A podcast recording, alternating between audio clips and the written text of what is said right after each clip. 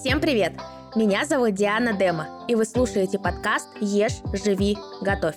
Здесь мы говорим, как питание и активный образ жизни влияет на наше здоровье.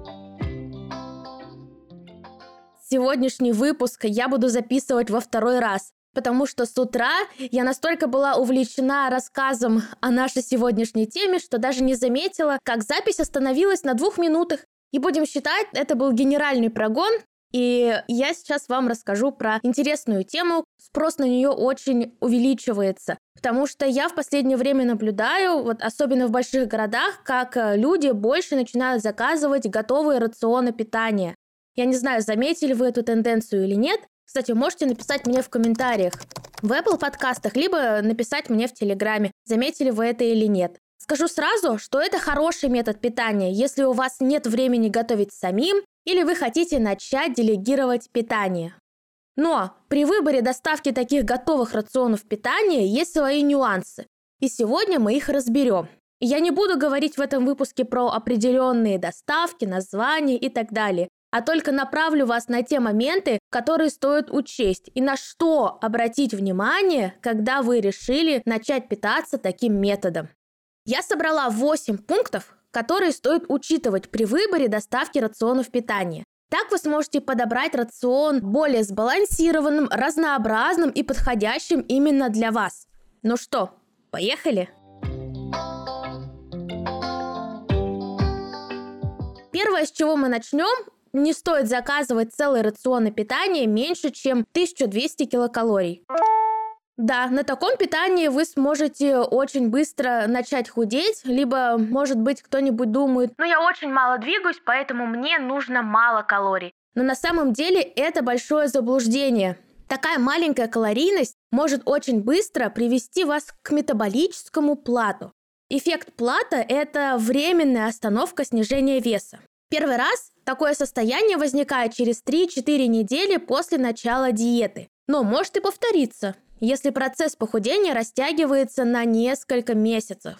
Такой скудный рацион при очень маленькой калорийности через какое-то время вынудит организм создавать запасы жира буквально, я не знаю, из стебля сельдерея. Причем общее ваше самочувствие тоже будет сильно ухудшаться, и, естественно, процесс похудения резко затормозится. Потому что организм не будет получать достаточно энергии даже для собственных нужд, когда питание на 1200 и меньше килокалорий. Этой энергии попросту не хватит для удовлетворения основного обмена веществ, для термической обработки пищи и так далее. У меня именно по метаболическому плату есть очень хорошая статья в Телеграме, вы можете зайти и почитать, для кого это действительно важно и интересно. Ссылка есть в описании к этому выпуску. Мы переходим ко второму пункту. Обратите внимание, чтобы как минимум 400 грамм овощей, фруктов и ягод было в рационе. Такие рекомендации прописаны Всемирной организацией здравоохранения. А лучше, если это будет 600-800 грамм. Это важно, потому что так мы получим разнообразие видов клетчатки, витамины, минералы и антиоксиданты. И они должны быть разноцветные, причем есть такое негласное правило, что в день как минимум должны присутствовать 5 разных видов растительности разных цветов. И еще такой момент, если вы увидели в готовых рационах питания свежевыжатые соки, то я бы тоже такие рационы не стала заказывать, потому что, в принципе, я против свежевыжатых соков в рационе питания. Как бы это не хорошо и не плохо, их можно пить редко, но не каждый день. Во-первых, в таких соках достаточно много калорий, во-вторых, там нет клетчатки. И в-третьих, они не принесут вам чувство насыщения. Если говорить так метафорично, представим, что у вас такой ограниченный бюджет, который нужно растянуть на месяц, а вы берете и покупаете очень дорогую вещь, и потом вам попросту не на что будет закрыть свои базовые потребности. Третий пункт. Будет идеально, если в рационе будут белки как растительного, так и животного происхождения. Так мы сможем получить максимальное разнообразие аминокислот, у нас есть 8 незаменимых аминокислот, которые наш организм никак не может синтезировать. И мы получаем его только из еды, богатой белками. А максимальное разнообразие аминокислот мы можем получить путем добавления в рацион питания белка растительного и животного происхождения. Если говорить про количество, то смотрите, чтобы на 1 килограмм вашего тела было примерно 1-1,5 грамм белка. А по российским рекомендациям белка должно быть примерно 15% от общей калорийности суточного рациона. Мы переходим к четвертому пункту. Это сложные углеводы. Здесь также при выборе готовых рационов питания обратите внимание, что должно быть разнообразие именно сложных углеводов, и в основе должны быть цельнозерновые продукты. Продукты, которые состоят из цельного зерна, богатые клетчаткой и витаминами группы В. Вот я сейчас не говорю, что если вы увидели белый хлеб или обычный рис, то нужно сразу отметать эту доставку. Нет, они могут быть в рационе, но в ограниченном количестве. А что такое цельнозерновые продукты? Крупы, булгур, кускус, гречка, перловка, проса, пшено, геркулес, которые в долгой варке. Также может быть цельнозерновой хлеб.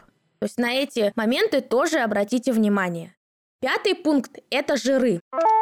В основе должны быть жиры растительного происхождения и как минимум жиров животного происхождения. Это важно, потому что жиры растительного происхождения богаты моно- и полиненасыщенными жирными кислотами, которые благоприятно влияют на наш липидный профиль делает нашу кожу менее сухой, а зимой это очень актуально, ну согласитесь с этим. А также жиры растительного происхождения снижают риски сердечно-сосудистых заболеваний. Желательно, вот еще такой момент, на который стоит обратить внимание, когда вы подбираете уже готовые доставки рационов питания, чтобы все соусы были отдельно к блюдам, потому что они достаточно калорийные.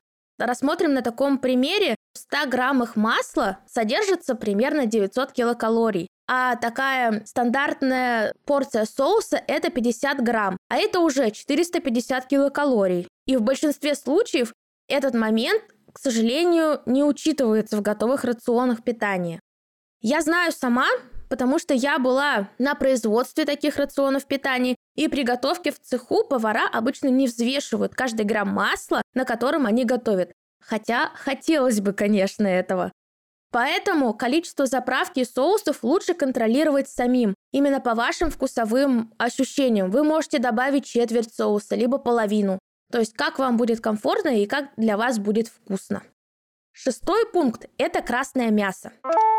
Его должно быть по минимуму, потому что, с одной стороны, красное мясо – это отличный источник железа гемового, который улучшает наш гемоглобин и ферритин. Но я напоминаю, что по рекомендациям Всемирной организации здравоохранения рекомендуется ограничить количество красного мяса в рационе в количестве 200 грамм в неделю на одного взрослого человека. И при анализе таких готовых доставок рационов питания Обратите на это внимание. Потому что если мы будем потреблять очень много красного мяса, то у нас будут повышаться риски развития онкологических заболеваний. Конечно, такое можно встретить очень редко, потому что само по себе мясо очень дорогое, и как следствие мы увеличиваем себестоимость да, рациона питания, что невыгодно для производителей. Но все же я лучше об этом расскажу, потому что это очень важно. Седьмой пункт – это рыба. Это просто мой любимый момент, потому что мы очень редко готовим рыбу дома из-за того, что у нас появляется неприятный запах на кухне при готовке, у нас могут э, вонять руки, либо мы можем просто не уметь разделывать рыбу, потому что у нее там есть чешуя, внутренности, голова, но если мы говорим именно про готовую доставку рационов питания, то два раза в неделю обязательно должна присутствовать рыба. Две порции в неделю. Одна порция – это 150 грамм. И желательно, если рыба будет морская. Потому что таким образом мы сможем получить достаточно омеги-3, фосфора, селена и белка, которые так необходимы нашему организму. Восьмой пункт и такой последний, который я хотела бы выделить, это молочные и кисломолочные продукты. Если у вас нет непереносимости лактозы, то обратите внимание, чтобы в рационе были сыры, йогурты, кефир, ряженка, творог. Молочные продукты – это отличный источник легко усвояемого кальция. Кальций сам по себе содержится в 95% костях и 5% в крови. И такая есть статистика, что каждая третья женщина и каждый пятый мужчина старше 50 лет имеют остеопороз. Остеопороз – это болезнь, которая характеризуется низкой массой костей и структурным ухудшением костной ткани, что приводит к частым переломам, а главным образом это может быть шейка бедра, позвоночника и запястья. Поэтому для профилактики остеопороза и поддержания нормального уровня кальция нам нужно включать в рацион питания молочные и кисломолочные продукты. А еще плюс состоит в том, что кисломолочные продукты содержат лактобактерии, которые положительно влияют на нашу микрофлору кишечника. Мы рассмотрели основные 8 пунктов, которые нужно соблюдать, когда вы выбираете готовую доставку рационов питания. И если вы их все будете соблюдать, то вы получите здоровое, разнообразное питание и будете получать пользу. И это очень классно, потому что если это еще будет вкусно для вас, то это просто бомба, которая упростит вам жизнь.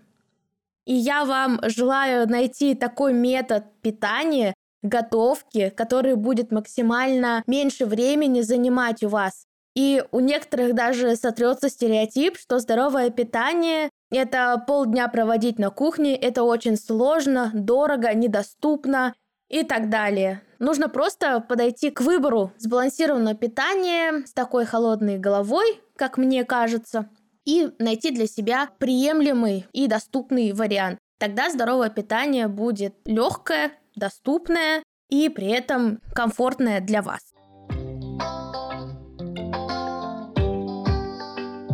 Недавно, кстати, меня пригласили гостем в подкаст «Вечерний стартап» где мы говорили о том, как я стала нутрициологом, как я работаю с подопечными, и, в принципе, я раскрылась как личность. И подкаст получился интересным, потому что я впервые говорила о себе, о том, какой путь я проходила, какие у меня сложности были. Это отличает этот э, выпуск от других выпусков, где я тоже была приглашенным гостем. И обычно я рассказываю о правилах питания, о пищевых привычках. А здесь все-таки мы подошли немного с другой стороны.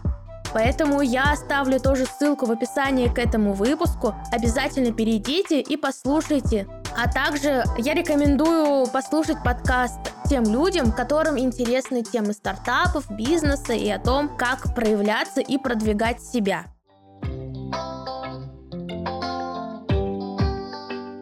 А мы будем заканчивать сегодняшний выпуск. Пишите комментарии в Apple подкастах, ставьте сердечки на Яндекс Музыке и делитесь в сторис. Я читаю каждые отзывы и благодарна вам как за отрицательные, так и за положительные отзывы, потому что это такая моя точка роста, когда я могу проанализировать, что у меня получается хорошо, над чем стоит поработать и сделать подкаст только лучше.